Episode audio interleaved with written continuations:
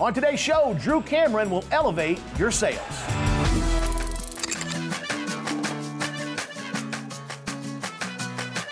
Today we have a special segment from Drew Cameron. We launch our brand new course titled Elevated Sales this month, and as usual, we'd like to give out a little free taste of the content. Hi, and welcome to EGIA Contractor University. I am your host, Drew Cameron with Flow Odyssey, and today I'm going to talk to you about Sales 3.0 Elevation. This class is going to build on what you've already learned in Sales 2.0, which was sales execution. So, in the execution class, we teach you about the process, the steps that you need to go through in order to execute effectively in the home on a sales call. What elevation does is it takes your foundational skills and mindset and layers it on top of the process. Because once you're executing with a process and you kind of have a rhythm down, right, it's now taking that process and executing it better, getting more refined, uh, you know, more successful, more streamlined, and just a little bit more comfortable and confident with the approach, and allowing your true nature and ability to come out through that process. And so we need communication skills uh, to layer on top of the process. Because once you understand the process and the blocking and the timing of the process, then you can kind of start to work with what it is that you're going to say when you're in the home.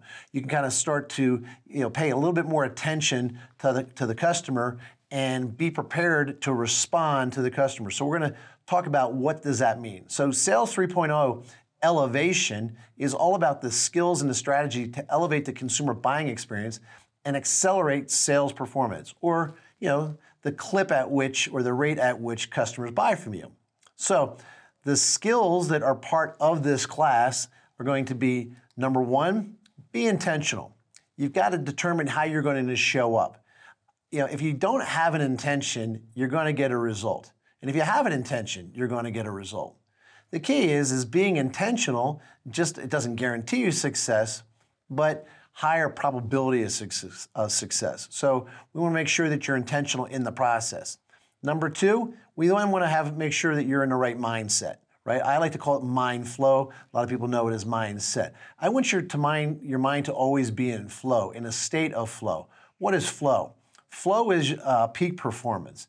And when you're in an optimal state of mind, you can actually have an optimal performance more often than not. Again, no state guarantees you an optimal performance but uh, you're more probable to have a better performance if you're in the right mind. So, mind flow comes out of being intentional because you set your intention and then you can execute as to how you're going to show up, how, what you're going to think, what you're going to say, how you're going to align with your customer. From there, you'll work on building trust. We don't build relationships with customers in the home, we build a position of trust with a customer we don't have enough time to build a relationship, and it's not a relationship typically that is uh, in the mindset of what a customer would think is a relationship. So we're trying to establish trust so communication can happen. And so when we're in a good place, then we can show up as the highest version of ourselves and work on building trust with others. From there, it's about reading the room right? Knowing who you're sitting with, who you're working with, the types of people that you're working with. That's where we get into communication styles, personality types, social types, and, and such. And there's no right or wrong uh, personality or communication or social style or type. Uh, it's just uh, understanding what they are and who's in the room and how do you have to be responsive to those people. From there, we can then develop effective communication because once I know how people communicate or don't communicate, want to be communicated with, uh, and how I communicate and what I'm comfortable communicating with, then I can adapt, adjust, and execute my social style and communication type to theirs, which is going to be most effective for them.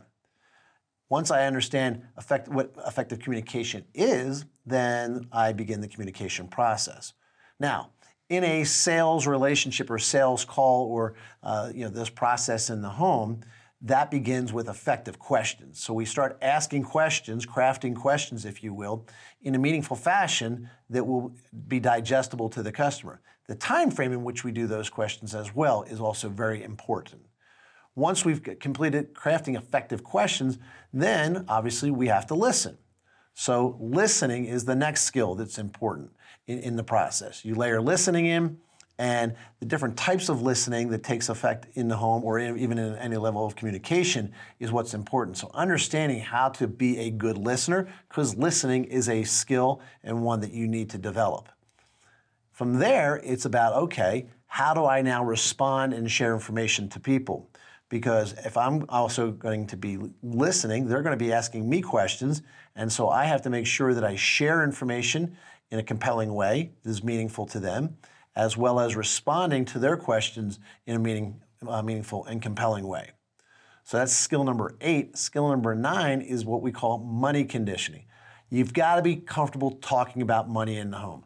Money is no different than a feature or a benefit of what it is that you are, are, are offering. And so, much like equipment has various features and benefits, the, those uh, that equipment then has another feature, which is the money. It's what is it? How much is it? And how can you pay for it? What would be the most effective way to pay for it? And so you have to be very skilled and comfortable and confident in talking about the money.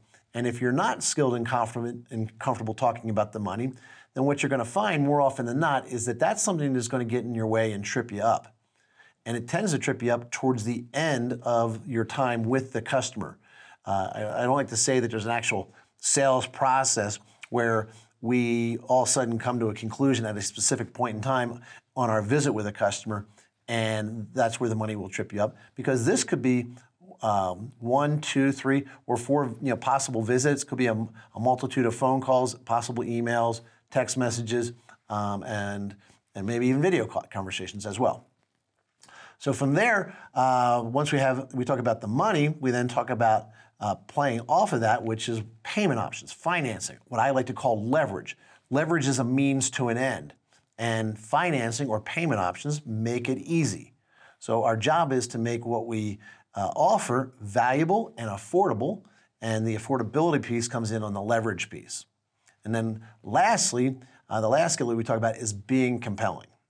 Now, you're going to be compelling throughout your time with a customer, but the key is is to pull it all together and have a meaningful conversation so that the money's not the last thing you know that you have the customer thinking about.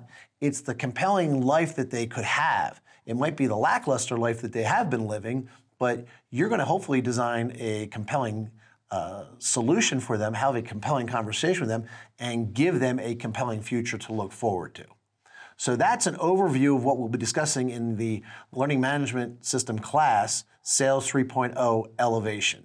You're going to learn the skills and the strategy to take you and the consumer buying process. It's not a sales process, it's a consumer buying process.